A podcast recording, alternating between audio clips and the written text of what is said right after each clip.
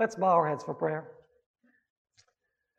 Father in heaven, once again we come before your throne, pleading for divine help. For we cannot trace the meaning of your word without the aid of the Spirit who inspired that word in the first place. Father, signs of the times are everywhere. People know that momentous things are happening in this world, things such as we have never seen before, things that show that the close of probation and the coming of Jesus is even at the door. We're thankful for that because we look forward with longing for the coming of Jesus. We ask, Father, that you will bless us in our study this morning. And we thank you for hearing our prayer. For we plead in the precious name of your beloved Son, Jesus Christ. Amen. I would like us to go back in our minds to the time of the flood, the universal flood in the days of Noah. In Genesis chapter 6 and verse 5 and verses 11 and 12, we find a description of the wickedness of the world before the flood. We find there in Genesis 6 and verse 5 the following words Then the Lord saw that the wickedness of man was great in the earth, and that every intent of the thoughts of his heart was only evil continually. Notice the expressions. The wickedness was great Every intent of the thoughts of his heart was only evil continually. And then verses 11 and 12 tell us what the result was in society. Verse 11 states, The earth was also corrupt before God, and the earth was filled with violence. So God looked upon the earth, and indeed it was corrupt for all flesh had corrupted their way on the earth. What could have led the world to reach this condition in only approximately 1,600 years since creation? Genesis chapter 6 explains the reason why. It tells us that the sons of God, which represents the righteous, saw that the daughters of men were beautiful, which basically means that the righteous began to intermingle with the unrighteous. And let me tell you something very rarely is it the case when a righteous person joins an unrighteous person in marriage that the unrighteous person becomes righteous? Once in a while it will happen but very seldom. And so it was the union of the faithful and the unfaithful, the righteous with the unrighteous, according to Genesis 6 1 through 4, that led to the corruption of the world, to the demoralization of the world. But God had a remnant, a faithful remnant. Small, in the context of the millions that undoubtedly lived in the world at that time. In fact, the remnant, when the flood came, was composed of only eight people. Now, between creation and the flood, approximately 1,656 years had transpired. How many people were living in the world at that time? Men lived to be almost a thousand years old. How many children can a thousand year old man have? Actually, 969, Methuselah. You know, when they were 300 years old, they were just teenagers. there was no scarcity of resources. There was very little disease, according to the spirit of prophecy. The world was in its pristine glory. Very little did you see the effects of sin. There must have been millions of people living on planet Earth. There was a faithful remnant. Let's read about that faithful remnant in Genesis chapter 6 and verse 9, and then we'll read chapter 7 and verse 1. Genesis 6, verse 9 says, This is the genealogy of Noah. Noah was a just man, perfect in his generations. Noah walked with God. And then let's notice chapter 7, verse 1. Then the Lord said to Noah, Come into the ark, you and all your household, because I have seen that you are righteous before me in this generation. So God had a small remnant that walked with him and was righteous. And God called Noah to be his messenger to the world. And God established a period, a clearly defined period of probation. Notice Genesis chapter 6 and verse 3. Genesis chapter 6 and verse 3 describes the period of probation during which Noah preached righteousness. It says there, and the Lord said, My spirit shall not strive with man forever. In other words, the door of mercy is not going to be open indefinitely for he is indeed flesh. Yet his days shall be 120 years. This was the probationary period for the antediluvian race. And during this period, God called Noah to preach a message of righteousness.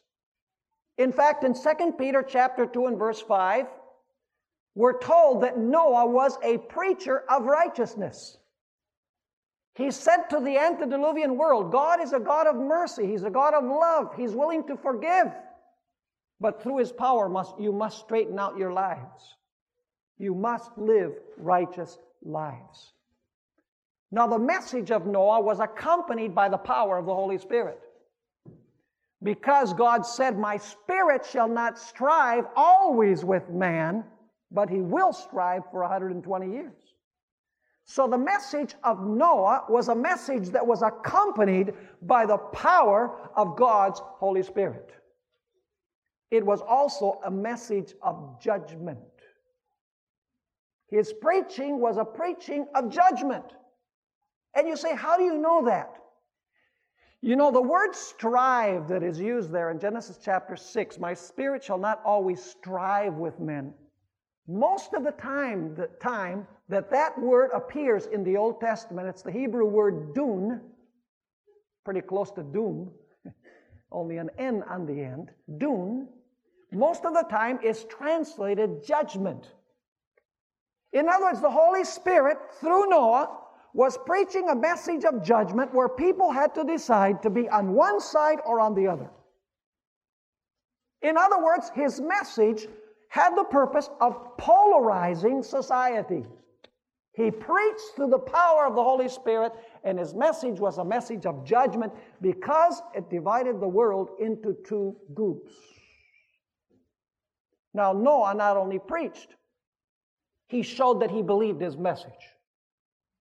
Because we're told in Hebrews chapter 11 and verse 7 that he built an ark. Every hammer blow on the ark was an evidence that Noah believed what he was preaching. You see, if he'd only preached, people would say, And what are you going to do about it? Noah says, I believe what I preach. It's going to rain. And he built an ark to prove that he believed what he was preaching. And by the way, he was building this ark on dry ground. Now, Noah's message was contrary to historical, scientific, sensorial, and rational information. In other words, his message of a universal flood was preposterous because before the flood it had never rained. The Bible tells us that the earth was watered by a sort of automatic sprinkler system. The Bible says that a mist would come up from the earth and water the earth. You see, at creation, God placed water above and He placed, water below the earth. above so that there would be a uniform climate, kind of a greenhouse, and below so that the earth could be watered. So it had never rained. And so Noah brings this message that it's going to rain. Absurd, ridiculous. Who would ever think that water could fall from heaven and totally flood the world? I like to use my imagination and think what academia had to say about Noah's message. Let's imagine the Department of Natural Sciences. I can hear the experts saying, It has never rained before. Everything has continued as from the beginning, as it says in 2 Peter. It would be unscientific to believe that water could fall from heaven and fill the earth. I like to imagine what the theologians must have been saying. God loves the world too much to destroy it. Besides, rain from heaven would require a miracle, and nature works and on the basis of natural laws. See, these were liberal theologians. I like to think what the history department of academia would say. There's no historical record of any flood in the past. So why should we believe that there is going to be one now? I like to think what the behavioral sciences department must have said. Noah is suffering from an imaginary mental delusion. He is confusing reality with fantasy. He is mentally deranged. I like to think what the sociology department of that university must have said. We must not allow a lunatic like Noah to interrupt the stable order of society. Noah was, probably looked upon as peculiar, sectarian, and perhaps even as a cultist. I like to think what the philosophers must have said. Noah is suffering because of an existential void in his life. What's truth for Noah is not necessarily truth for everyone else. The bottom line is that when Noah finished his preaching, all of the world was divided into two groups.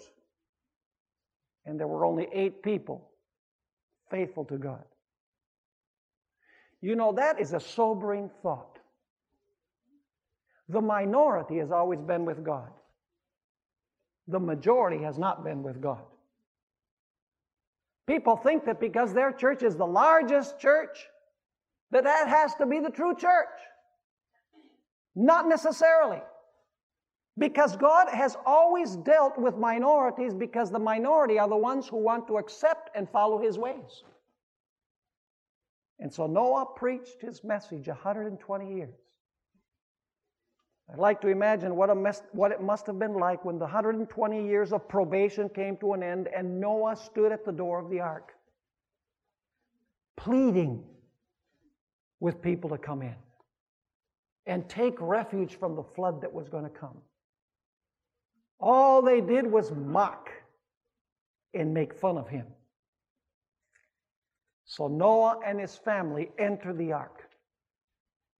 And I want you to notice what happens next. Probation comes to a close when the door of the ark closes. Notice Genesis chapter 7 and verse 16. Genesis chapter 7 and verse 16, Noah has finished preaching his message, and we're told there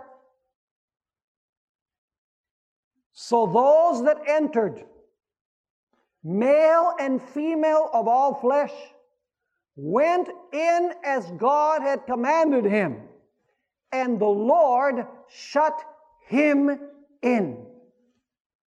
Who closed the door? God closed the door when probation came to an end, when preaching came to an end. I like to read the description that Ellen White provides because she saw this in vision of the closing of the door. Patriarchs and Prophets, page 98. She expressed it this way The massive door, which is what it was impossible for those within to close, was slowly swung to its place by unseen hands. Noah was shut in, and the rejectors of God's mercy were shut out. And now she says, the seal of heaven was on that door. Were those inside sealed? Yes, they were. The seal of heaven was on that door. God had shut it, and God alone could open it. And so when the door shut, immediately it started to rain. No, it did not. How long passed between when the door closed and when it began to rain? The Bible tells us that it was a period of seven days that went by. Let's read it in Genesis chapter 7 and verse 10. Genesis chapter 7, verse 10.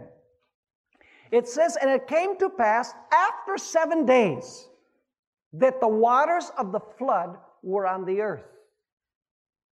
In other words, between the closing of the door and when the destruction came by the rain, a period of seven days transpired. How do you suppose Noah and his family felt inside the ark during those seven days? Day one passes, no flood. Day two, three, four, five, six, no flood. Do you think their faith was tested? How do you think the people outside the ark behaved? Do you think they became more violent and mocking with each passing day? See, Noah was crazy. In fact, let me read you from Patriarchs and Prophets, page 98 and 99, about the attitude of those inside and those outside the ark. It says, For seven days after Noah and his family entered the ark, there appeared no sign of the coming storm. During this period, their faith was tested. It was a period of testing of faith for those inside the ark.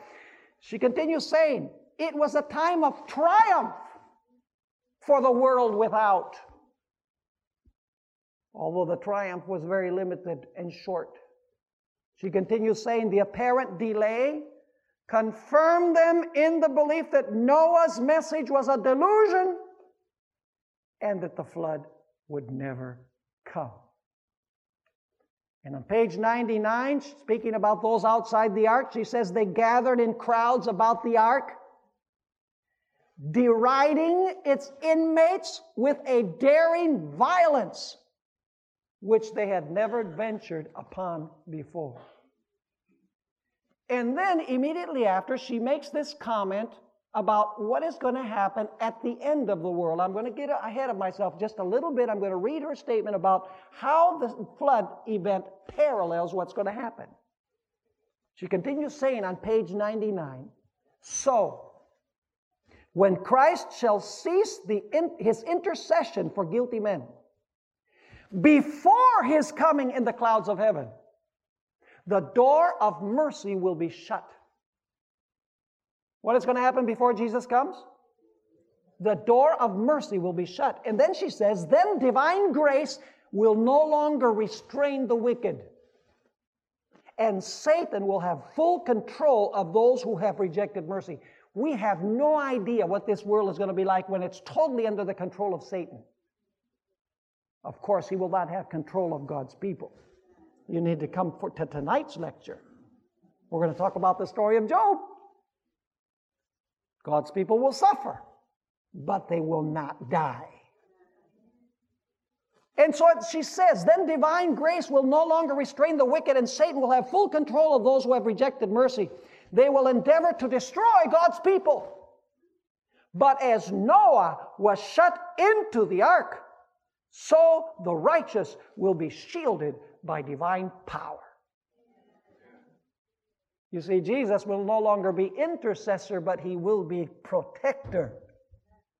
Jesus is not going to forsake his people on earth when he closes the ministration in the sanctuary. After all, he said, Lo, I am with you always, even unto the end of the world. Exactly. And then after seven days, suddenly the people hear thunder and they see lightning. And the sky starts getting dark. And these unidentified flying objects called clouds begin appearing on the horizon. And suddenly drops of rain begin falling from the sky. I can't even imagine how their hearts must have sunk. Noah was right. What is historically, scientifically, sensorially impossible is happening. And the Bible speaks about this as a cataclysmic event that totally demolished planet Earth.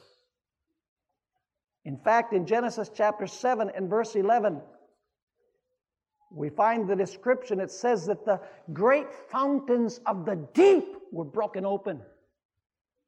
And the windows of heaven were open, and water, torrents of water came from above and from below. You know, in the New Testament, there's a normal word for flood. It's the word potamos. But whenever the flood in Noah's day is referred to, a different word is used. Only for the flood in Noah's day, a special word is used in Greek. It's the word cataclysmos. What word do we get in English from cataclysmos? Cataclysm. By the way, there's a special word for the flood in the Old Testament too, that is used for the flood in Noah's day, the word Mabul. There are many words for flood in Hebrew, but there's one special one that is used for the flood in Noah's day. This was a worldwide catastrophe. You know, as I looked on television at what happened in Japan, it was surreal, wasn't it? I mean, seeing that tsunami come in and just totally take away everything. Wow, it, it's like you're watching some, some Hollywood movie. But that was a local, a local tsunami and a local earthquake. Imagine in Noah's day, it was a global conflagration. Allow me to read you Patriarchs and Prophets, page 99. Ellen White saw in vision what happened. She says, Rivers broke away from their boundaries and overflowed the valleys. Jets of water burst from the earth with indescribable force, throwing massive rocks hundreds of feet into the air. And these, in falling, buried themselves deep in the ground. She continues saying, as the violence of the storm increased, trees, buildings. You could almost see uh, this illustrated in the tsunami on a local level. She says trees, buildings, rocks, and earth were hurled in every direction.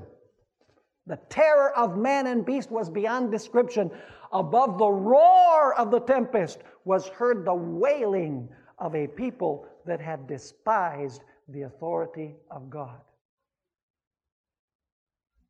And then the Bible tells us that the earth returned to the condition it was in before creation week filled with water, dark, and no living inhabitant upon the earth. Some people ask, what happened with Satan during the flood? He was getting wet. Patriarchs and Prophets, page 99. Did he lose all of his power base? What is the devil's power base? His people. Did he lose all of his people? All of his people died. He lost his power base. Page 99 of Patriarchs and Prophets, Ellen White, who saw this in vision, said, Satan himself, who was compelled to remain in the midst of the warring elements, feared for his own existence. What kind of cataclysm it must have been that the devil, fe- uh, the devil actually feared for his own existence. You know, there's one other time that the devil is going to be in a situation like that, and that is during the millennium. Jeremiah said that the earth will be without form and void, and he beheld no man on earth. Once again, the devil will be bound to planet Earth in a chaotic and disorderly state. Now let's notice what Jesus had to say about the flood. Matthew 24, 37 to 39. You see, what we've studied so far is really a type or an illustration of what's going to happen at the end of time. Jesus himself said so. Matthew 24, verse 37, and we'll read through verse 39. It says here, But as the days of Noah were, so also will the coming of the Son of Man be. For as in the days before the flood, they were eating and drinking, marrying and giving in marriage. And now notice a very important little temporal word, a time word. They were doing this until the day that Noah what? Entered the ark. Verse 39. And did not know until, again a temporal word, time word, until the flood came and took them all away. So also will the coming of the Son of Man be. Did Jesus see a parallel between what happened at the flood and what will happen in relationship to a second coming? Absolutely. Now, did you notice that the word until is used twice? The first until marks the moment when they entered the ark. Until Noah entered the ark. The second until marks when it began to what? When it began to rain. They did not know until the flood came and took them all away. How much time was there in between those two untils? Seven days. Is that correct? We already studied it. Seven days between the first until and the second until. Did you notice that it says that they did not know something during those seven days? They did not know until the flood came. Now, the question is, what didn't they know until the flood came?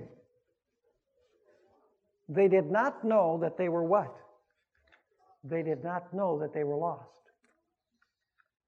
Let me ask you this when were the wicked lost? When the door closed or when it started to rain? When the door closed. Did the door close before it started to rain? Yes. Was there a period of tribulation for those who were inside the ark during those seven days? Was it a time of triumph for those outside of the ark? Absolutely. Those outside, they did not even know that they were lost during that period until the flood came and took them all away. So will the coming of the Son of Man be. Is it just possible that probation is going to close before Jesus comes? Absolutely. Now, we're studying this series on the sanctuary. We've taken a look at the flood, we've taken a look at Matthew chapter 24, but now we want to see that this whole idea of probation closing and then destruction coming actually needs to be understood within the context of the sanctuary. And to find that context, we must go to the book of Revelation. Go with me to Revelation chapter 14, verses 6 and 7. Revelation chapter 14 and verses 6 and 7. Does God have an end time message for the world like He had a message in the days of Noah? Absolutely. It's found in Revelation 14, verses 6 and 7. You know that passage. You have it memorized, don't you? Three angels' messages given to the world. First angel's message says, Fear God. Give glory to him, for the hour of his what? Of his judgment has come, and worship him who made the heavens, the earth, the seas, and the fountains of waters. So, does God have a message to the world that the world needs to fear God and give glory to God because the hour of God's judgment has come? Absolutely. Is this God's final message to the world? Yes, because immediately after the three angels' message, Jesus is seen seated on a cloud and he has a sickle in his hand and he's coming back to the earth. Will this message be accompanied by the power of the Holy Spirit? Absolutely. You say, how do we know that? It's very simple. After the three angels' messages, the Bible tells us that the harvest of the earth is ripe and the grapes of the earth are ripe immediately afterwards. What was it in the Bible that ripened the harvest? The latter rain. And what does the latter rain represent? It represents the Holy Spirit. So, is this message accompanied by the power of the Holy Spirit and matures the world into two groups? Yes. You have those who have the seal of God and those who receive what? The mark of the beast as a result of the message. The world will be divided into two groups. So, is the end time message a message of judgment? Yes. Is it a global message? Absolutely. Is it accompanied by the power of the Holy Spirit? Yes. What will happen when the message has been proclaimed? The door of mercy will close. Can we now come in faith to the heavenly sanctuary and in repentance and in faith confessing our sins? Can we have the assurance that Jesus receives our sins and he cleanses us from all unrighteousness? Can we have that assurance today? Is Jesus ministering as high priest in the sanctuary? We've studied this, right? Is a day coming when he's not going to minister as the high priest anymore? Revelation 15, the very next chapter after the message. Revelation 15, and let's read beginning at verse 5. Revelation 15, verse 5. Intercession is going to close. Now we're in a sanctuary context. It says there, in Revelation 15, verse 5, after these things I looked and behold the temple, we've already identified as the most holy place. The word naos in Revelation means the most holy place. After these things I looked and behold the temple of the most holy place of the tabernacle of the testimony. The tabernacle is the total structure. The temple is the most holy place. Was opened. You say, oh, well, the sanctuary is open so everybody can come in and be saved. No, no. The purpose of opening the sanctuary here is not to let people in, but to let the plague angels out. Notice what it continues saying. Verse 6 And out of the temple, that's once again the most holy place, came the seven angels having the seven plagues, clothed in pure linen, and having their chests girded with golden bands.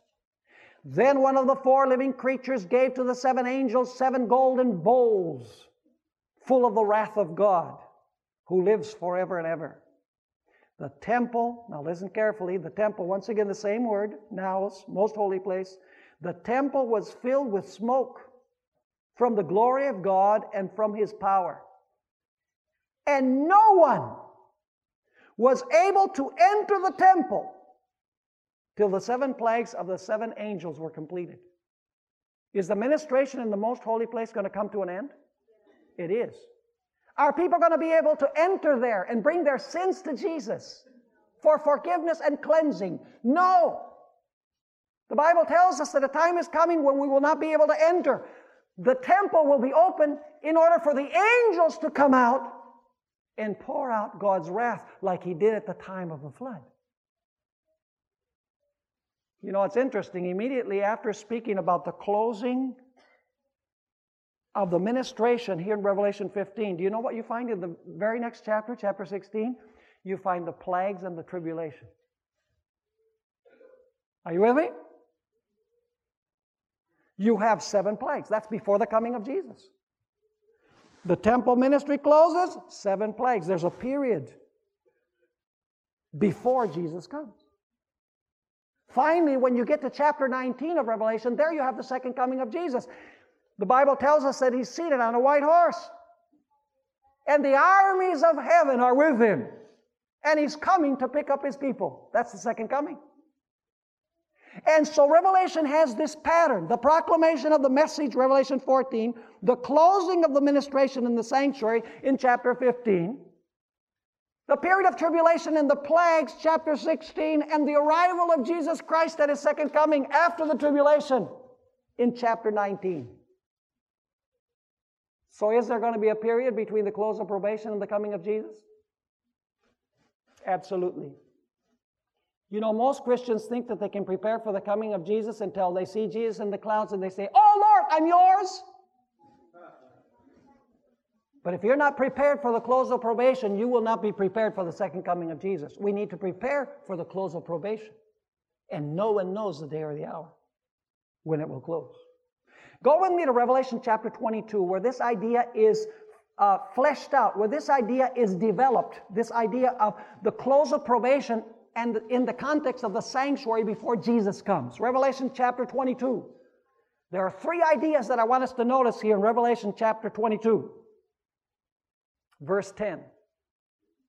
It's speaking about the book of Revelation. It says there in verse 10, and he said to me, the angel is speaking to John, do not seal the words of the prophecy of this book. What does that mean? Don't seal the words of the prophecy of this book. Can a message still come from the book and still be understood if it's not sealed? Sure. So, in other words, don't seal the book, don't close the book, because a message needs to come from the book.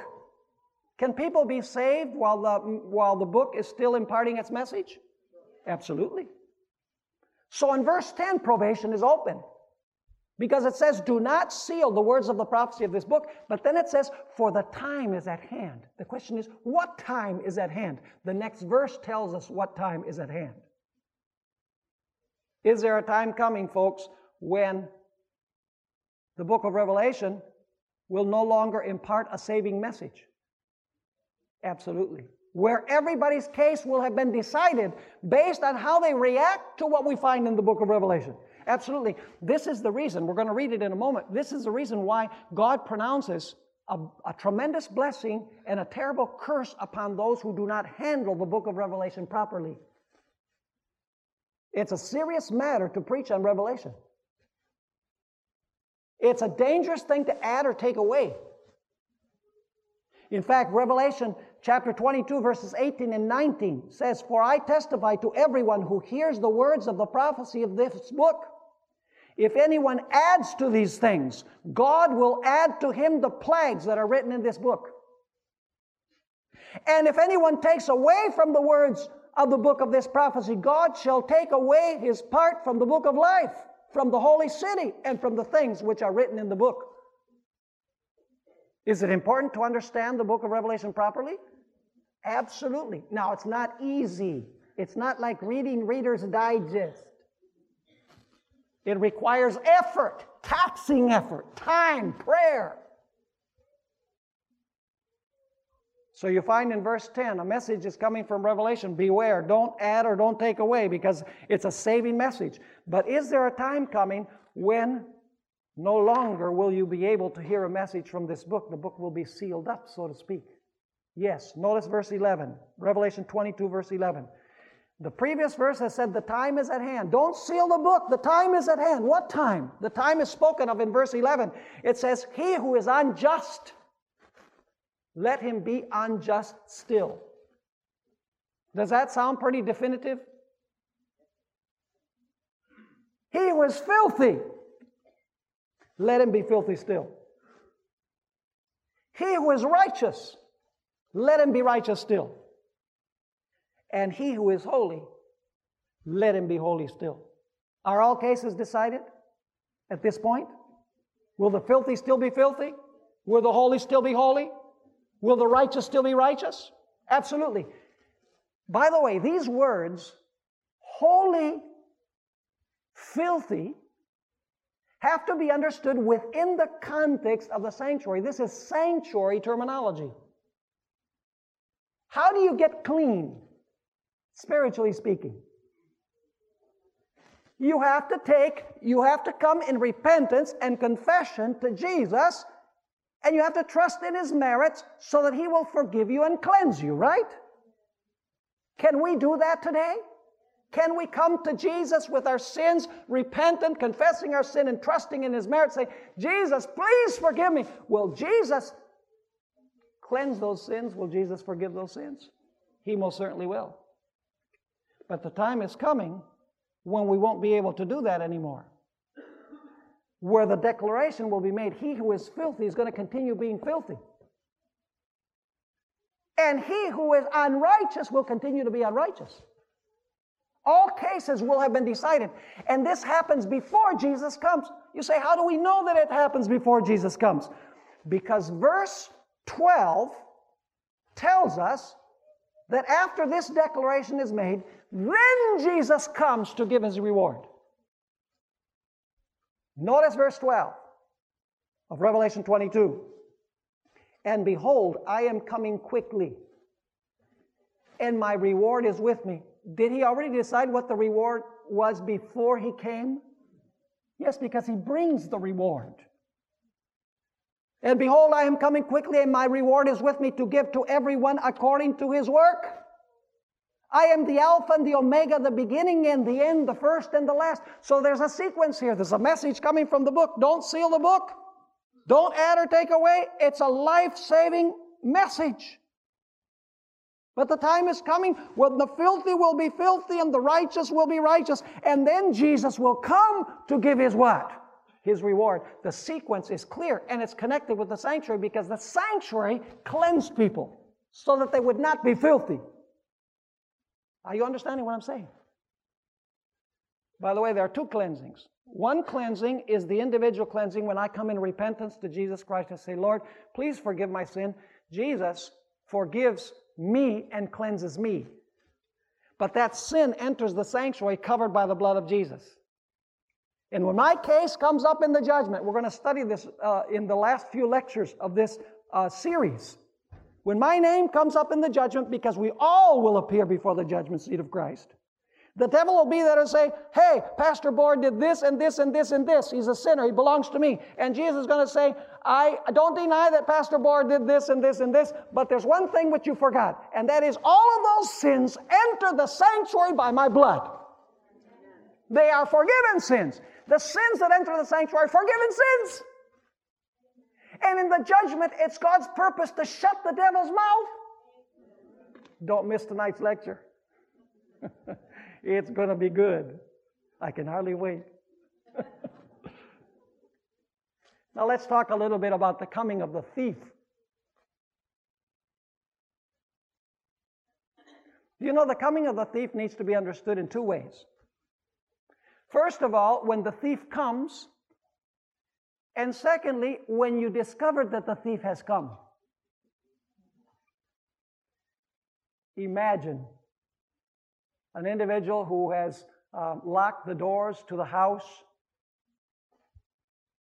since time immemorial. It's December, cold, windy, and you're under the covers, nice and warm, and you remember to say, I forgot to lock the door. Oh, I hate to get up. Look, the thief hasn't come for 20 years. He's not going to come tonight. And so you stay under the covers. And while you're sleeping, the thief comes. Do you know he's come? You don't know it, but he comes. And he steals your money. He steals your video camera. He steals everything that's valuable. You get up in the morning, and when you get up in the morning, you discover that your television is gone. Hallelujah. what happened to my TV? And then you notice that all of these other things are missing. The thief came and you didn't know it until you woke up in the morning. So will also the coming of the Son of Man be close, close of probation catches everyone like the coming of a thief. And people will not know that Jesus has closed the door of probation until he's coming on the clouds. But at that time, it is too late. You say, is it biblical to believe that probation closes before destruction comes? Let me give you, this is the pattern of the Bible. Let me ask you, did the door of probation close for the Jewish nation before the city was destroyed? It was closed in the year 34 and it was destroyed in the year 70. Did the door of probation close for Babylon before Babylon was destroyed? Remember the handwriting on the wall that expressed doom and then it was destroyed? Sodom and Gomorrah, was the door of probation closed for them before the destruction came? Yes. Remember the angels, they, they took Lot and they put him in and they shut the door. At that moment, the door was shut for Sodom and Gomorrah. Did the door close for Jeru- the, before the first Jer- uh, destruction of Jerusalem?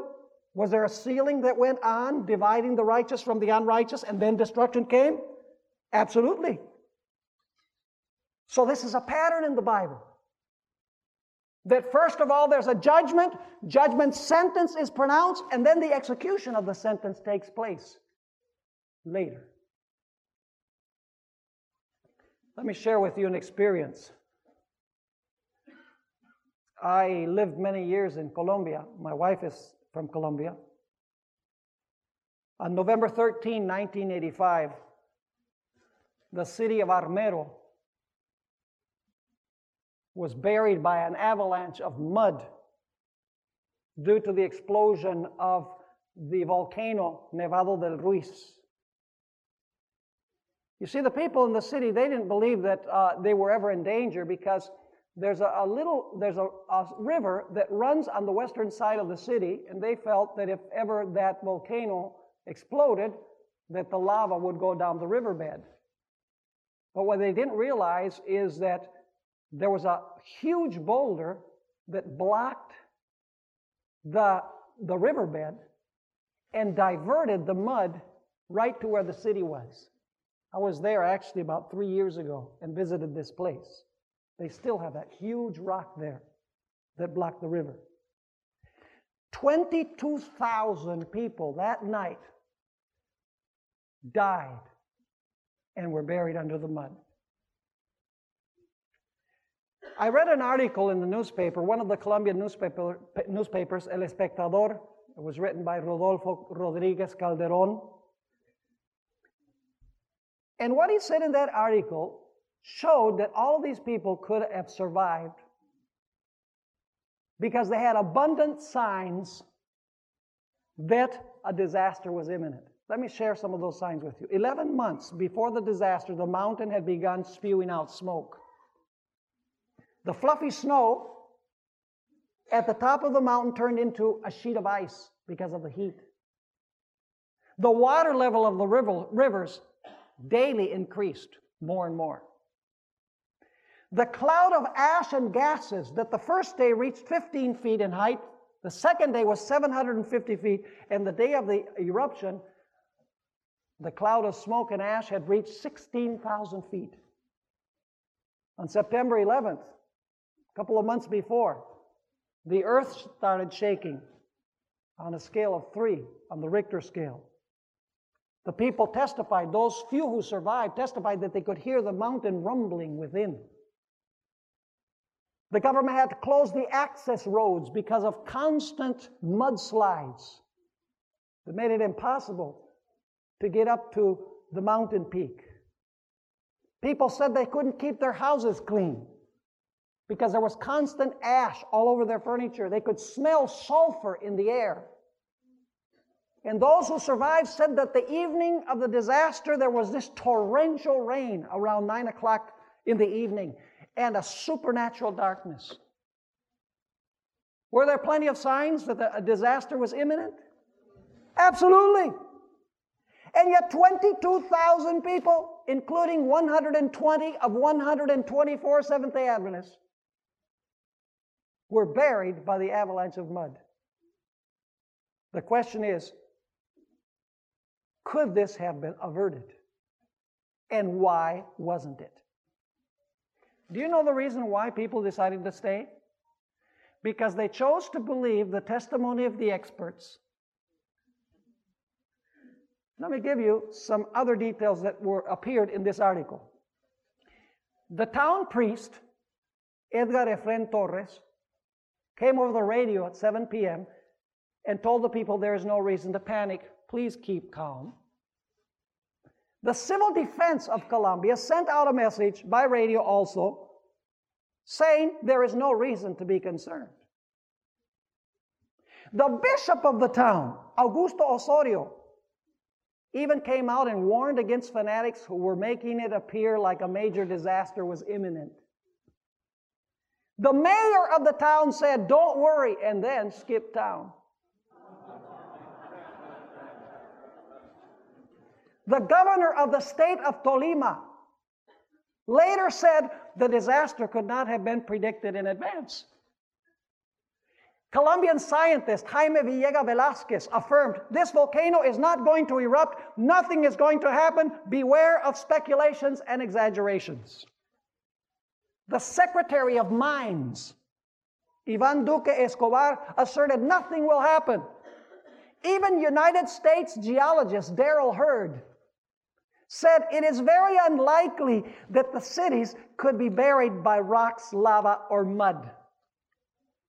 And the Regional Emergency Committee that very evening sent out a message that said, Don't expect your windows to shatter, don't expect darkness, don't expect uh, lava to run down the mountain, don't expect large, large layers of ash, among other things. In, in fact, they said, Go out and enjoy the spectacular scene. The people did not know that the door had closed until destruction came and took them all away. Because instead of paying attention to the signs, they listened to the experts, just like happened before the flood. I'd like to end by reading a passage from Ellen White that applies directly to us. This is a rather lengthy passage. It's found in volume 2 of the Testimonies, pages 190 and 191. Now let's bring it home to us. She says this Jesus has left us word. And now she's going to quote Mark 13, 33 to 37. She's going to quote scripture. Jesus has left us word, watch ye therefore, for ye know not when the master of the house cometh, at even, or at midnight, or at the cock crowing, or in the morning, lest coming suddenly he find you sleeping. And what I say unto you, I say unto all, watch. And then she's going to comment on this passage because, you know, you read this where it says, lest coming suddenly he find you sleeping. You say, oh, that's the second coming. It's not the second coming of Jesus. It's the coming of a thief by surprise. Listen to what she comments. We are waiting and watching for the master, for the return of the master, who is to bring the morning, lest coming suddenly he find us sleeping. See, the coming here is when we are what? Sleeping, not when we wake up. We say, uh oh, too late. Now, notice what she says. We are waiting and watching for the return of the Master who is to bring the morning, lest coming suddenly he find us sleeping. And then she asks, What time is here referred to? Not to the revelation of Christ in the clouds of heaven to find a people asleep. No but to his return from his ministration in the most holy place of the heavenly sanctuary, when he lays off his priestly attire and clothes himself with garments of vengeance. And when the mandate goes forth, he that is unjust, let him be unjust still, and he which is filthy, let him be filthy still, and he that is righteous, let him be righteous still, and he that is holy, let him be holy still. Somebody once asked me, you know, where does Ellen White get the idea that Jesus is going to change his garments from his priestly garments to his uh, royal kingly robes? And I knew that he was being, uh, this was an Adventist, he was being uh, uh kind of, uh, how will I say, he was opposed to Ellen White's comment. He was making fun of it. And so I said to him, you know, uh, if you just use a little bit of the brain that God gave you, it wouldn't be too difficult to reach the conclusion. He said, What do you mean? I said, Well, what function is Jesus fulfilling in the sanctuary today? So, well, he's high priest. So, how is he clothed? Well, as a high priest, of course. I said, and when he returns again, how is he clothed? Revelation 19 says that he's clothed as King of Kings and Lord of Lords. So sometimes before, sometime before he comes clothed as King of Kings, he must have changed. It's that simple. She continues saying, now listen to what she says to us. When Jesus ceases to plead for man, the cases of all are forever decided. This is the time of reckoning with his servants. To those who have neglected, notice the word she uses, to those who have neglected the preparation of purity and holiness, which fits them to be waiting ones to welcome their Lord. The sun sets in gloom and darkness and never rises again. Probation closes. Christ's intercessions cease in heaven. This time finally comes suddenly upon all. And those who have neglected, notice again, it's not rejected. Those who have neglected to purify their souls by obeying the truth are found sleeping. They became weary of waiting and watching. Notice, weary. They became indifferent. In regard to the coming of their master, they longed not for his appearing. Do you long for his appearing? She says they longed not for his appearing and thought there was no need of such continued persevering watching. They had been disappointed in their expectations and might be again. They concluded that there was time enough yet to arouse. They would be sure, now listen carefully, they would be sure not to lose the opportunity of securing an earthly treasure. It would be safe to get all of this world they could. They forgot about their church budget.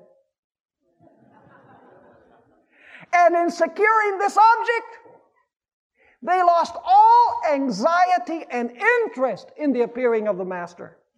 They became indifferent and careless, as though his coming were yet in the distance.